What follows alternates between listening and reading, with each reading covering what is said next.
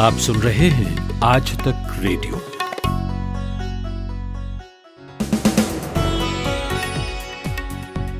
Hello, नमस्कार। 25 अगस्त, गुरुवार है आज। आप सुन रहे हैं दिन भर और मैं हूँ नितिन ठाकुर। दिल्ली में सियासी खींचतान के बीच आम आदमी पार्टी ने बीजेपी पर विधायक खरीदने का आरोप लगाया है। दावे में सच्चाई है या बस राजनीतिक पैंतरा है ये, समझेंगे। और फिर बात झारखंड की करेंगे सीएम हेमंत सोरेन की कुर्सी जाने की नौबत आ गई है। चली गई तो सीएम कौन बनेगा और खुद उनका क्या होगा? कुर्सी जाने के बाद कुर्सी मिलने की बात भी करनी है। यूपी में बीजेपी प्रेसिडेंट बन गए हैं भूपेंद्र चौधरी। वो क्यों चुने गए? जबकि बीजेपी के पास कई और ऑप्शंस भी मौजूद थे। ये एक्सपर्ट से समझना है और आखिर में पानी को लेकर चिंता साझा करेंगे। आने वाले तीन सालों में करीब 50 देश दुनिया में ऐसे होने वाले हैं जहाँ पानी पीने को मिलेगा नहीं। क्यों ऐसा होगा ये समझेंगे जल थल मल नाम की शानदार किताब लिखने वाले सोपान जोशी से। लेकिन पहले सुनते हैं 60 सेकेंड हेडलाइंस सूरज कुमार से। शुक्रिया नितिन। बीजेपी से निलंबित विधायक टी राजा फिर गिरफ़्तार, दो दिन पहले कोर्ट ने दी थी जमानत। पीएम मोदी ने नेशनल लेबर कॉन्फ्रेंस को किया संबोधित, कहा हमने गुलामी की मानसिकता वाले कानूनों को खत्म करने का बीड़ा उठाया। बॉर्डर पार कर रहे चार में से तीन पाकिस्तानी आतंकी मारे गए, एक फरार, तलाश जारी। दिल्ली सरकार की नई आबकारी नीति में भ्रष्टाचार के खिलाफ कल प्रदर्शन करेगी बीजेपी। आम आदमी पार्टी का बयान, सरकार बना रही दबाव। सोनाली फोगाट की मौत में हत्या का केस दर्ज, पोस्टमार्टम में चोट के कई निशान मिले। पीए सुधीर और सुखविंदर गिरफ़्तार। उत्तर प्रदेश भाजपा अध्यक्ष बनाए गए भूपेंद्र सिंह चौधरी, राजीव भट्टाचार्य को त्रिपुरा की कमान। प्रधानमंत्री नरेंद्र मोदी 27 से 28 अगस्त को जाएँगे गुजरात पीएमओ ने दी जानकारी। और भारत ने पहली मरतबा रूस के खिलाफ वोट किया, जलंस्की को यूएन सिक्योरिटी काउंसिल में भाषण का न्योता। यह दिन भर मैं हूँ नितिन ठाकुर। दिन भर की शुरुआत राजधानी दिल्ली से। यहाँ सियासी घमासान गहरा हो चला है। 19 अगस्त को दिल्ली के डिप्टी सीएम मनीष सिसोदिया के घर पर सीबीआई की छापेमारी से बीजेपी और आप के बीच राजनीतिक दांवपेच तेज हो गए हैं। शराब की नई पॉलिसी के नाम पर यह सब चल रहा है। आज आम आदमी पार्टी ने खुलकर कहा कि बीजेपी केजरीवाल सरकार गिराने की साजिश रच रही है। सीएम केजरीवाल के घर पर विधायक दल की एक बैठक भी बुलाई गई और इसमें तिरपन विधायक मौजूद थे। बैठक के बाद केजरीवाल के साथ सारे विधायक महात्मा गांधी के समाधि स्थल पहुँच गए और वहाँ पर बैठकर ऑपरेशन लोटस से देश को बचाने की प्रार्थना की। आज वाली बैठक से पहले आम आदमी पार्टी के विधायकों दिलीप पांडे और आतिशी ने आरोप लगाया था कि उनके 40 विधायकों को तोड़ने की कोशिश हो रही है। दिलीप पांडे ने मांग की थी कि ईडी ये जाँच करे कि इन 40 विधायकों को तोड़ने के लिए 20 करोड़ रुपए के हिसाब से 800 करोड़ रुपए कहाँ से आए? ये समझ में आना चाहिए। अब दिल्ली की जनता और देश की जनता जानना चाहती है कि 800 करोड़ रुपए किसके हैं? भारतीय जनता पार्टी के पास 800 करोड़ रुपए का काला धन कहाँ से आया है? और मुझे लगता है कि अगर देश हित में सोचें दिल्ली हित में सोचें तो 800 करोड़ रुपए के काले धन की सीबीआई रेडी से जाँच होनी चाहिए तभी दूध का दूध और पानी का पानी होगा। ग्राउंड पर आज तक रेडियो रिपोर्टर अमित भारद्वाज पूरे दिन मौजूद थे और हमने उनसे ही बात की पूछा कि कितने विधायक आज की मीटिंग में गैर मौजूद रहे और वजह क्या थी? कल आम आदमी पार्टी की जो सबसे बड़ी डिसीज़न मेकिंग बॉडी है पीएसी उसकी बैठक बुलाई गई थी और उसके बाद ये तय किया गया कि आपके दिल्ली के तमाम विधायकों को बैठक में बुलाया जाएगा मुख्यमंत्री अरविंद केजरीवाल, जो पार्टी के मुखिया भी हैं, उनके घर पे। आज सुबह 11 बजे का समय तय हुआ था और उसके ठीक पहले ये सूत्रों के हवाले से खबर आई कि कुछ ऐसे विधायक हैं जो इन कम्युनिकेडो हैं, यानी कि पार्टी का संपर्क उनसे नहीं हो पा रहा और फिर धीरे धीरे विधायकों के आने का सिलसिला अरविंद केजरीवाल के घर पे शुरू हो गया और आंकड़ा बढ़ता गया। अंततः जो आंकड़ा रहा सामने चौवन विधायकों ने, तिरपन विधायकों ने फिजिकली उस मीटिंग को अटेंड किया। बाकी जो एक विधायक अमानतुल्ला खान, वो रास्ते में थे ट्रैफ़िक की वजह से लेट हो गए थे तो उन्होंने वर्चुअली ज्वाइन किया था। आठ बचे हुए चौवन प्लस आठ। आठ में से एक विधायक, यानी कि सत्येंद्र जैन, इस वक्त ईडी के केस में जेल में है, इस वजह से वो अटेंड नहीं कर पाए। और सात विधायक अलग अलग जिम्मेदारियों या ऑफिशियल रीजन की वजह से दिल्ली में नहीं थे, उन लोगों ने फ़ोन लाइन से मीटिंग को अटेंड किया है।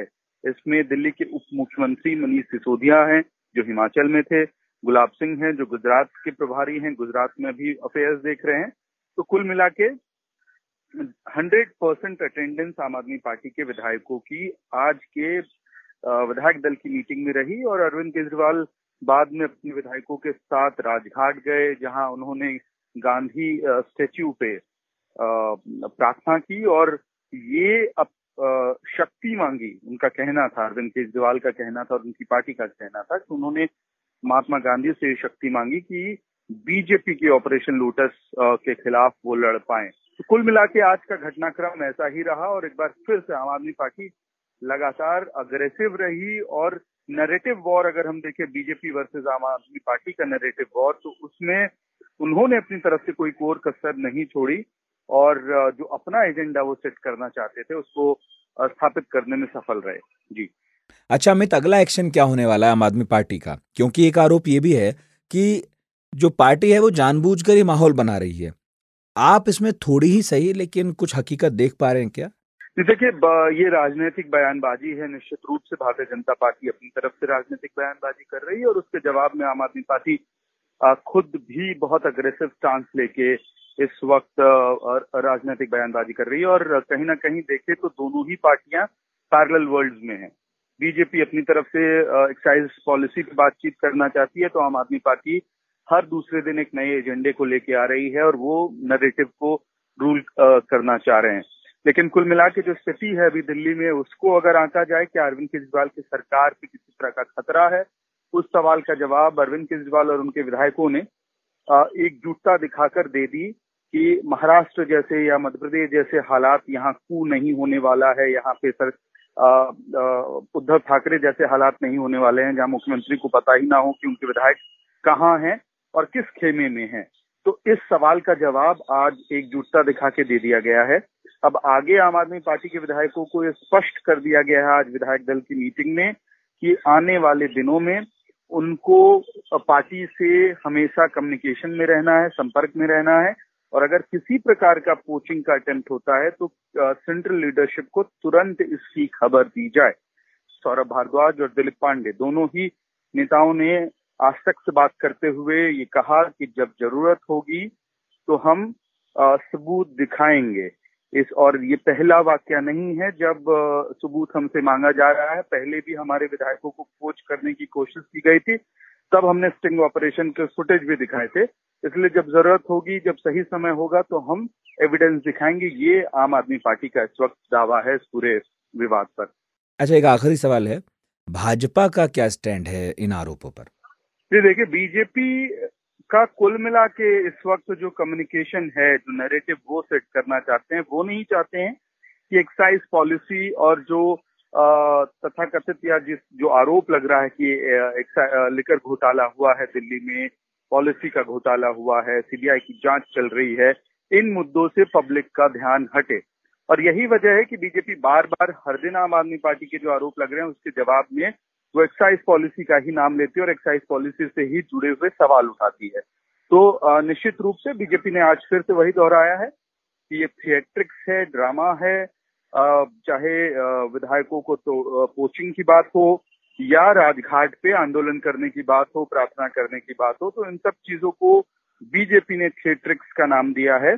और वो यही कह रहे हैं कि अगर तोड़ने की कोशिश हुई तो नाम बताइए, किन नेताओं ने तोड़ने की कोशिश की? बीजेपी से किसका फ़ोन आया था? रिकॉर्डिंग दीजिए वीडियो दीजिए, और कम से कम एक नाम तो बताइए कि किसने तोड़ने की कोशिश की। लेकिन आम आदमी पार्टी ठीक इसी पे पलटवार करके कहती है कि जब ज़रूरत होगी तो हम एविडेंस दिखाएँगे। बहुत शुक्रिया, अमित। और जैसा हमने बताया कि सारी खींचतान लेकर पॉलिसी को लेकर है। हालाँकि विवाद बढ़ने के बाद दिल्ली सरकार ने इसे स्क्रैप कर दिया, पुरानी पॉलिसी ही लागू कर दी। मगर इंडिया टुडे में जर्नलिस्ट मुनीश पांडे ने कुछ डॉक्यूमेंट्स कलेक्ट किए हैं, जिससे पता चला कि कैसे नई पॉलिसी की वजह से सेलर्स को बहुत फ़ायदा हुआ। नई और पुरानी पॉलिसी में क्या फ़र्क है? मैंने मुनीश पांडे से बात की और कहा कि आंकड़ों के ज़रिए जरा समझाएँ कि कॉन्क्लूजन क्या निकला। जी देखिए इस पूरे मामले में दो एजेंसी फ़िलहाल के लिए Central Bureau of Investigation CBI और इन्फोर्समेंट डायरेक्टरेट ईडी ये दोनों एजेंसियाँ अपनी जाँच कर रही हैं। और जो आरोप ये लगे हैं कि आम आदमी पार्टी की जो नई शराब नीति लाई गई थी, इस नीति का फ़ायदा जो लिकर वेंडर हैं, जो शराब के व्यापार से जुड़े हुए लोग थे, उसको बेच रहे थे, उनको सीधे तौर पे फ़ायदा मिला। अब जो दस्तावेज़ हमारे हाथ में लगे हुए हैं, और ये वही दस्तावेज़ हैं जो कि ईडी और सीबीआई जिसके बिना पर अपनी जाँच को आगे बढ़ा रही है। इस दस्तावेज़ के मुताबिक मैं आपको आम भाषा में समझाना चाहूँगा कि जैसे कि उन्होंने जिस एक ब्रांड की शराब का ज़िक्र किया हुआ है, अगर आप साढ़े सात सौ एम की वो शराब खरीदते हैं तो पुरानी पॉलिसी के आधार पर वो शराब आपको पाँच सौ तीस रुपए में मिलती थी दिल्ली में। लेकिन नई जो पॉलिसी लाई गई मनीष सिसोदिया के द्वारा, उस पॉलिसी के आधार पर उसका दाम तीस रुपए बढ़ गया, यानी कि पाँच सौ साठ रुपए की मिलने लगी। लेकिन जो ईडी है या फिर सीबीआई है, वो अब इस मामले की जाँच कर रहे हैं कि जो मुनाफा रिटेल मार्जिन जिसे हम बोलते हैं कि जो बेचने वाला शख्स है उसको कितना मुनाफा होता था तो जब शराब पाँच सौ तीस रुपए की आ, हुआ करती थी उस वक्त जो मुनाफा था वो तीन सौ वो तैतीस रुपए पैंतीस पैसे का हुआ करता था शराब बेचने वाले को। लेकिन जब नई पॉलिसी लाई गई तो तीस रुपए दाम बढ़ने के बावजूद जो मुनाफा था आ, आ, शराब बेचने वाले को मुनाफा तैतीस रुपए, पैंतीस पैसे से बढ़कर तीन सौ तिरसठ रुपए सत्ताईस पैसे हो गया यानी कि नौ सौ नवासी परसेंट मुनाफा ज़्यादा बढ़ गया। और इसी मामले की ईडी अब जाँच कर रही है कि क्या ये जो मुनाफा बढ़ा था, क्या वो इसी के लिए बढ़ाया गया था ताकि जो शराब के व्यापारी हैं उनको फ़ायदा मिले। और अगर उनको फ़ायदा मिला है तो क्या इसका कोई फ़ायदा या फिर इसके ज़रिए कोई रिश्वत जो है वो आम आदमी पार्टी के नेताओं या फिर किसी तरीके से उनको आ, और इसका फ़ायदा मिला या नहीं मिला। बहुत शुक्रिया मुनीश आपका। उधर झारखंड में लग रहा है कि अब सीएम हेमंत सोरेन को अपनी कुर्सी छोड़नी ही पड़ेगी। इलेक्शन कमीशन ने खनन लीज मामले में हेमंत सोरेन की विधानसभा सदस्यता रद्द करने की सिफारिश राजभवन को भेज दी है और इस पर राज्यपाल रमेश बैस कल फैसला ले भी सकते हैं। आरोप यह है कि सीएम होते हुए हेमंत ने झारखंड के अनगड़ा में पत्थर खदान लीज अपने ही नाम पर आवंटित कर ली। हेमंत सोरेन ने चुनाव आयोग की सिफारिश पर पलटवार किया है और बीजेपी पर निशाना साधा है। बोले हैं कि संवैधानिक संस्थाओं को तो खरीद लोगे, लेकिन जन समर्थन कहाँ से खरीदोगे?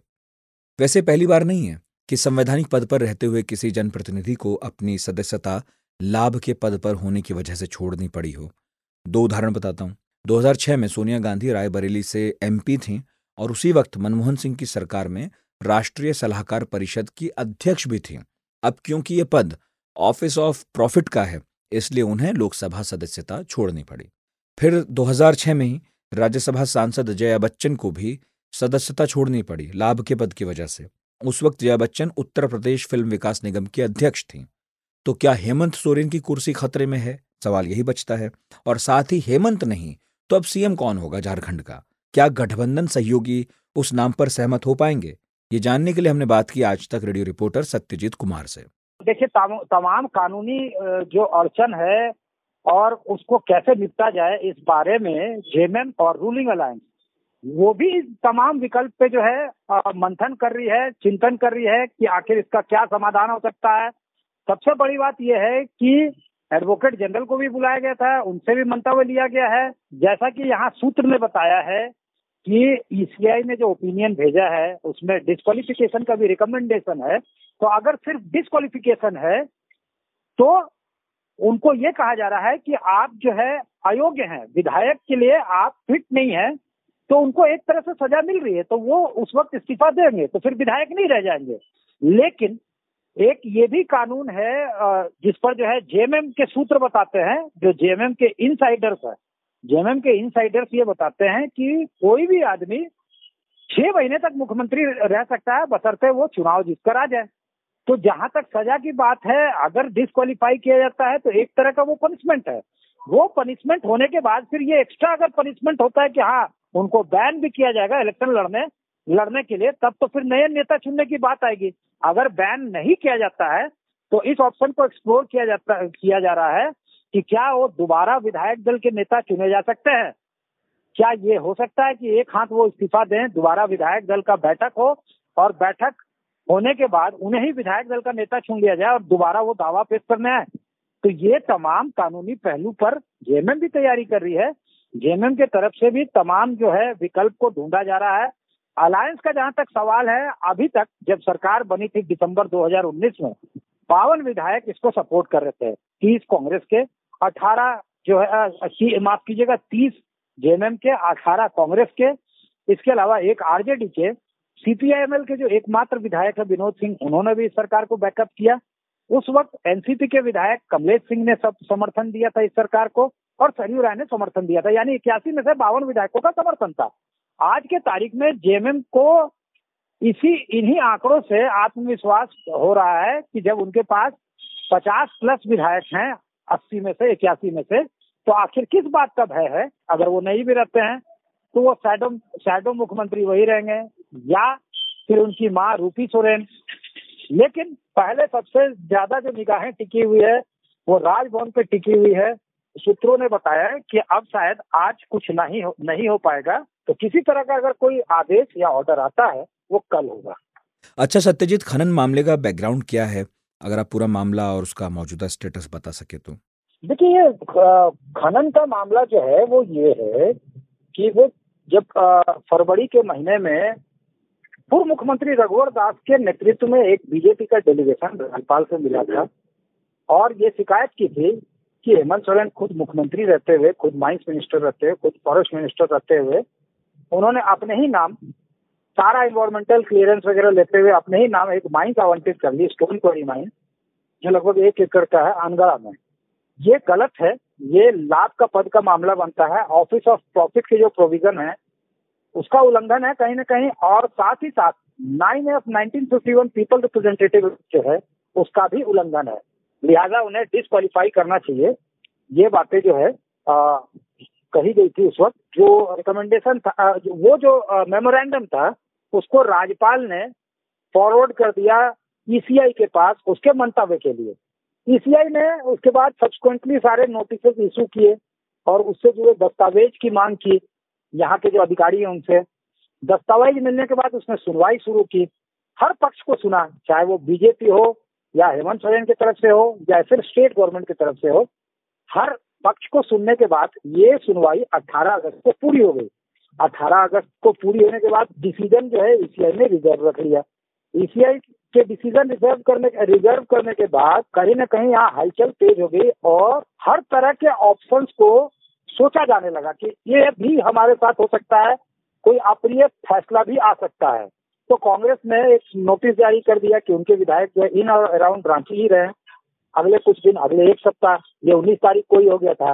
अब जेएमएम ने भी अपने विधायकों को कहा है कि वो आ जाए, शाम तक रांची पहुँच जाए, आज देर शाम तक रांची पहुँचे। तो रणनीति बनाई जा रही है वहाँ से भी, लेकिन सियासी हलचल तेज हो गई है और तमाम निगाहें अब ईसीआई के बाद राजभवन पे टिकी हुई है कि मंतव्य तो भेज दिया गया, राज्यपाल का किस तरह का कॉल रहता है। बहुत शुक्रिया सत्यजीत। अब बात यूपी की। सियासी तौर पर देश का सबसे अहम राज्य। पिछले कुछ वक्त से बीजेपी यूपी में नए प्रदेश अध्यक्ष के नाम को लेकर माथापच्ची कर रही थी। फाइनली इंतज़ार खत्म हुआ। भूपेंद्र सिंह चौधरी यूपी में बीजेपी के अध्यक्ष नियुक्त हो गए हैं। प्रदेश बीजेपी अध्यक्ष बनने की दौड़ में उनका नाम पहले ही आगे चल रहा था और कल वो अपने घर में थे, आजमगढ़, और यहाँ उनसे बीजेपी के राष्ट्रीय अध्यक्ष जेपी नड्डा मिलने पहुँचे थे। आज तक से जुड़े अभिषेक मिश्रा की रिपोर्ट के मुताबिक इस मुलाकात के बाद ही पार्टी सूत्रों ने बता दिया था कि अब स्टेट बीजेपी प्रेसिडेंट के तौर पर भूपेंद्र का नाम घोषित करना बस औपचारिकता है। फिर आज भूपेंद्र को पार्टी हाईकमान ने दिल्ली बुलाया भी और खबर आ गई कि अब यूपी में वही कमान संभालेंगे। तो सबसे पहले जानते हैं कि भूपेंद्र चौधरी का पॉलिटिकल करियर अब तक कैसा रहा और ये जानने के लिए हमने बात की यूपी के सीनियर जर्नलिस्ट मनोज सिंह से। ये एक जाट नेता के तौर पर पश्चिम में इनको जाना जाता है। और अभी जब दोबारा बीजेपी की सरकार बनी थी तो इनको मिनिस्टर भी बनाया गया था तो वो इनको काफ़ी बीजेपी प्रमोट कर रही थी। हालाँकि प्रदेश अध्यक्ष के रूप में इनकी चर्चा उस नहीं थी। अभी केशव प्रसाद मौर्य ने जो एक ट्वीट किया था तो ये लग रहा था कि उन्हें दोबारा प्रदेश अध्यक्ष बनाया जाएगा। लेकिन जिस तरह से किसान आंदोलन के बाद पश्चिमी उत्तर प्रदेश में एक स्थिति पैदा हुई थी और जाट समुदाय का संतोष बीजेपी के खिलाफ देखने को मिला था। हालाँकि चुनाव में बीजेपी को उतना नुकसान नहीं हुआ पश्चिमी उत्तर प्रदेश में, लेकिन फिर भी वहाँ पर राष्ट्रीय लोक दल जो है, वहाँ मज़बूत उपस्थिति दर्ज कराने में सफल हुआ। उसी के बाद से चौधरी भूपेंद्र सिंह जी को आगे किया गया था और महत्वपूर्ण देते हुए मंत्रिमंडल में भी शामिल किया गया था। तो ये पश्चिम के एक बड़े जाट नेता और सम्मानित नेता के तौर पर जाने जाते हैं। तो मुझे लगता है कि प्रदेश अध्यक्ष के रूप में उनको ले आने के पीछे मकसद लोकसभा चुनाव में पश्चिम उत्तर प्रदेश में जाट समुदाय के बीच एक संदेश देने के साथ साथ जो पड़ोसी राज्य हैं जहाँ पर भी चुनाव आने वाले समय में होने वाले हैं, राजस्थान और हरियाणा उनको ध्यान में रखते हुए यूपी का प्रदेश अध्यक्ष की ज़िम्मेदारी चौधरी भूपेंद्र सिंह को दी है मनोज जी, केशव प्रसाद मौर्य भी थे, दिनेश शर्मा थे, श्रीकांत शर्मा थे और बहुत सारे नाम थे जिनकी चर्चाएँ थी। फिर ये सब साइडलाइन क्यों हो गए और भूपेंद्र चौधरी भारी कैसे पड़ गए इन पर? ये बहुत कठिन था बीजेपी के लिए चुनना क्योंकि बीजेपी एक ऐसी पार्टी है जो अपने चुनाव में जीत जीत के बावजूद भी जो उसको कमियाँ नज़र आई थी, उसको या नज़र आती है, उस पर वो ध्यान देती है। आप देखिए कि जो विधान यूपी का विधानसभा चुनाव हुआ, उसमें उनको दो तीन तरह की चुनौती देखने को मिली। भले ही वो सत्ता में वापस आ गए लेकिन सपा के अगुवाई में जो एक मोर्चा बना था, जिसमें राष्ट्रीय लोकदल भी शामिल हुआ था और कुछ छोटी पार्टियाँ भी शामिल हुई थी तो उनके वजह से सपा को अच्छी सीटें भी मिली। लेकिन अभी भी वहाँ दो प्रमुख चुनौतियाँ पश्चिम में बीजेपी के सामने मौजूद थी, मौजूद हैं। एक तो राकेश टिकैत का एक नए सिरे से उभार और भारतीय किसान यूनियन की मजबूती। दूसरा किसान आंदोलन के बाद से जो राष्ट्रीय लोकदल था और जिसकी ज़मीन पिछले कुछ चुनाव में काफ़ी सक गई थी, उसने भी अपनी खोई ज़मीन पाने की कोशिश की और किसान आंदोलन के सहारे उसको एक ठीक ठाक सफलता भी मिली है सपा के साथ चुनाव लड़ने में। तो ये रालोद की राजनीतिक रूप से दमदार उपस्थिति और किसान आंदोलन के प्रमुख चेहरे के तौर पर चौधरी राकेश टिकैत की वहाँ उपस्थिति। अभी भी बीजेपी को ये पूरी तरह से इतमान का सांस लेने नहीं दे रही है कि वो पश्चिम में सहज है और सहज स्थिति में है। एक बात और इसमें मैं बताना चाहता हूँ कि जाट आरक्षण को लेकर भी समय समय पर जाट समुदाय के लोग अपनी नाराज़गी व्यक्त करते रहे हैं। और लोगों को याद होगा कि पिछले चुनाव के समय भी और उसके और उसके पहले वाले चुनाव में भी पूर्वी उत्तर प्रदेश के जाट समाज के बड़े नेताओं को अमित शाह को बुलाकर बैठक करनी पड़ी थी और उनको मनाना पड़ा था। तो ये लोकसभा चुनाव तक आते आते फिर ऐसी स्थिति पैदा ना पैदा ना हो। और हरियाणा में भी चूँकि वहाँ भी गैर जाट नेतृत्व को बीजेपी ने आगे बढ़ाया है तो वहाँ भी जाटों में जो असंतोष है और राजस्थान में भी जो चुनाव होगा, उन सबको देखते हुए बीजेपी ने न सिर्फ़ यूपी के लिए बल्कि मुझे लगता है कि हरियाणा और राजस्थान को देखते हुए भी जाट नेतृत्व को ही ज़िम्मेदारी सौंपने का निर्णय लिया, जिससे कि वो ये जो लोकसभा चुनाव होगा और दोनों राज्यों में जो विधानसभा चुनाव होगा, उसमें जाट समाज को अपनी तरफ़ साथ जोड़े रख सके। बहुत शुक्रिया मनोज जी आपका।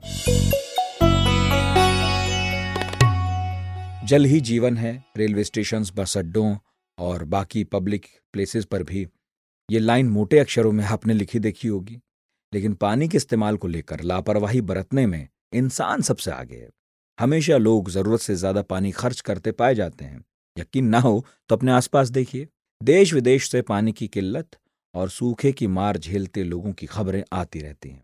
लेकिन हाल ही में एक स्टडी आई। वो कहती है कि अगले तीन साल में करीब पचास देश में तीन अरब लोग ऐसे होंगे जिन्हें पीने का पानी नसीब नहीं होगा। इस स्टडी में और क्या क्या है, इस पर हमारे साथी कुमार केशव ने एक रिपोर्ट तैयार की है। सुनते हैं। Thank you Nitin. हमारे लिसनर्स को शायद पता होगा कि यूरोप अपने पिछले 500 साल के इतिहास में सबसे लंबे सूखे से गुजर रहा है। भीषण सूखे के बीच वहाँ बड़ी बड़ी नदियाँ और झीलें सूख रही हैं। डेन्यूब से लेकर राइन, ओडर और स्प्री नदियों के जलस्तर में भारी गिरावट देखने को मिल रहा है। जिन नदियों में माल ढुलाई वगैरह के लिए पानी के जहाज़ चला करते थे, अब वहाँ इन्हें चलाना मुश्किल हो रहा है और इससे इंडस्ट्री लोगों की रोजी रोटी और खेती बाड़ी सब पर इम्पैक्ट पड़ रहा है। एक हैरान कर देने वाली बात बताएँ, पिछले दिनों एक तस्वीर की बड़ी चर्चा थी इंटरनेट पे जिसमें सर्बिया के पास दूसरे विश्व युद्ध के दौरान डूबे हुए जहाज़ दिखने लगे हैं। आप अंदाज़ा लगा सकते हैं कि नदियों का वाटर लेवल कितना कम हो गया होगा। इस बीच यूरोप के ही एक देश, जर्मनी की यूनिवर्सिटी ऑफ़ बोन की एक स्टडी सामने आई है। यूनिवर्सिटी के इंस्टीट्यूट ऑफ़ इकोनॉमिक रिसर्च में एक प्रोफेसर हैं डॉक्टर यानिस मनियातिस उन्होंने अपने कुछ स्टूडेंट्स के साथ वाटर स्कारसिटी यानी कि पानी की कमी पर रिसर्च की है। इससे जो डेटा थे रिलेटेड उन पर लंबी स्टडी की उनकी टीम ने और इस नतीजे पे पहुँची कि साल 2040 तक दुनिया के 44 देशों में पानी की घनघोर किल्लत पैदा हो जाएगी। लेकिन 2040 में अभी 18 साल का वक्त है। इससे पहले 2025 यानी कि अब से तीन साल बाद ही, दुनिया के 48 देशों के दो करोड़ अस्सी लाख लोग पीने के पानी को तरस जाएँगे। वहीं साल 2050 तक ये जो आंकड़ा है, वो सात अरब तक पहुँच जाएगा। मतलब अभी जो आबादी है पूरी दुनिया की, है ना? लगभग इतनी ही आबादी अगले 28 सालों में पानी के लिए तरस जाएगी। रिसर्चर्स का मानना है कि दुनिया में मेडिटेरियन कंट्रीज़ जो हैं अपनी लोकेशन की वजह से सूखे के सबसे ज़्यादा रिस्क पर हैं। इसमें अफ्रीका, एशिया और यूरोप के 21-22 देश शामिल हैं। कुछ अहम देशों का नाम लूँ तो Egypt, France, Greece Israel Italy, Lebanon, Libya, Spain, Syria, Turkey जैसे देश आते हैं। तो पानी की इस गंभीर होती समस्या पर पर्यावरण से जुड़े मुद्दों पर मुखर रहने वाले और एक बहुत शानदार किताब जल थलमल के लेखक सोपान जोशी ने बड़ी ज़रूरी बात कही है। यूरोप क्या ये पूरी दुनिया में हो रहा है कि हमें पानी के बारे में बात हम तभी करते हैं जब या तो अकाल पड़ा हो, सूखा पड़ा हो या बाढ़ आई हो। साधारण स्थिति में हमें पानी की बात करना अच्छा नहीं लगता क्योंकि उसमें हमारा मनोरंजन नहीं होता। और हमारी बातचीत पूर्णतया मनोरंजन प्रधान हो चुकी है। उसमें सहज सामाजिक और प्राकृतिक बातों की कोई ज़्यादा जगह है नहीं। तो पानी की बात, ऐसा तो नहीं है कि पानी की बात तभी की जाए। जब पानी की किल्लत हो, बाढ़ आ जाए या अकाल पड़ जाए।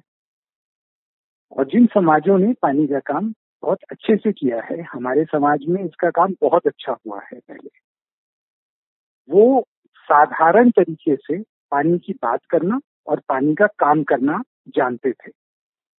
आज हमारी दुर्दशा ऐसी है कि हम पानी पे बात भी कभी करते हैं जब कोई डरावनी रिपोर्ट आती है। बिल्कुल, पानी की समस्या पर बात होनी ही चाहिए। ये एक ग्लोबल क्राइसिस है। यूरोप के अलावा दक्षिण अमेरिका, मध्य अफ्रीका और ईस्ट अफ्रीका के देश भी जल संकट का सामना कर रहे हैं। कल ही सोशल मीडिया पर मेडागस्कर की एक तस्वीर तैर रही थी, जहाँ मैनाबोवो नदी जो है, वहाँ सूख चुकी है और पानी की तलाश में लोग रिवर बेड पर इकट्ठे होकर, जहाँ तहां ज़मीन खोदकर, थोड़ा बहुत पानी निकालने की कोशिश कर रहे हैं। तो ये तो कुछ उदाहरण हैं हमारी नज़रों के सामने, जो आने वाले समय का, भविष्य का संकेत दे रहे हैं। सोपान जोशी पानी की इस समस्या को विकास और अहंकार से जोड़कर देखते हैं। पानी के बारे में जो मूल सबक है, वो ये है कि हमें याद रखना चाहिए कि पृथ्वी पर एक एक बूंद पानी की जो है, वो शुरू से रही है और एक नई बूंद पानी की कोई बना नहीं पाया। जो पानी आज हम इस्तेमाल कर रहे हैं, यही पानी पहले दूसरे जीवों के खून की तरह बह चुका है। भाप बन के समुद्र से आकाश में जा चुका है, वहाँ से पहाड़ों पे बरस के, नदियों के सहारे नीचे आ चुका है। लेकिन आज हम अपने अहंकार में इतने आकंठ डूबे हुए हैं और ये सबसे बड़ा अहंकार हमारे समय में विकास का अहंकार है। ये विज्ञान से नहीं आता ये सामाजिक सहज ज्ञान से नहीं आता, ये राजनीति के अहंकार से आता है कि हम हर समस्या का समाधान खोज सकते हैं। इसकी कोई जमानत नहीं ले सकता कि हर समाधान, समस्या का समाधान हमारे पास होगा। तो पानी अगर पहले से है, हमें पहले ये मानना पड़ेगा कि हम पानी नहीं बना सकते।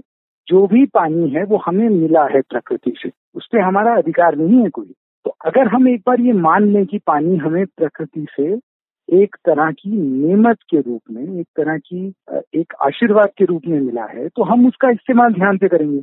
लेकिन वो बातचीत विकास के साथ सिद्ध नहीं होती। विकसित हमारे समय में वही व्यक्ति माना जाता है जो पानी बर्बाद करना जानता हो। तो अगर हमारे आदर्श ही इतने घटिया हैं तो इसमें कोई अचरज नहीं होना चाहिए कि दुनिया भर के समाज अब सूखे का भी सामना कर रहे हैं और बाढ़ का भी कर रहे हैं पहले से ज़्यादा। क्योंकि हम कृतज्ञ हो गए हैं। हमने प्रकृति के प्रति ये कृतज्ञता नहीं है कि हमने प्रकृति ने बनाया है, हमें जो पानी मिला है, वो प्रकृति ने दिया है। आज हमको लगता है कि हर हर व्यक्ति का पानी पर अधिकार है और ये अंधविश्वास है। ना तो विज्ञान ऐसा बताता है कि हर व्यक्ति का पानी पे अधिकार है और न हमारी सामाजिक, धार्मिक परंपराएँ ये बताती हैं। ये केवल राजनीति से निकला हुआ एक तरह का अहंकारी बड़बोलापन है विकास का, जिसकी कीमत हम चुका रहे हैं। तो परिस्थिति और भयावह हो, इससे बचने के लिए पानी और इसके रिसोर्सेज को बचाने की वैश्विक मुहिम चलाए जाने की ज़रूरत है। अगर पानी के दुरुपयोग को मिसयूज को दुनिया भर में सही तरीके से कंट्रोल किया जाए, बल्कि रोका जाए तो शायद आने वाले वक्त में हालात बदल भी सकते हैं। अभी वर्ल्ड वाटर वीक चल रहा है तो हम एक्सपेक्ट कर रहे हैं कि जो लोग हमारे पॉडकास्ट को सुन रहे हैं, वो आज ही से पानी को बचाने का प्रण लें। घर और बाथरूम में टैप से पानी कम बहाएँ और बेवजह तो बिल्कुल ना बहाएँ।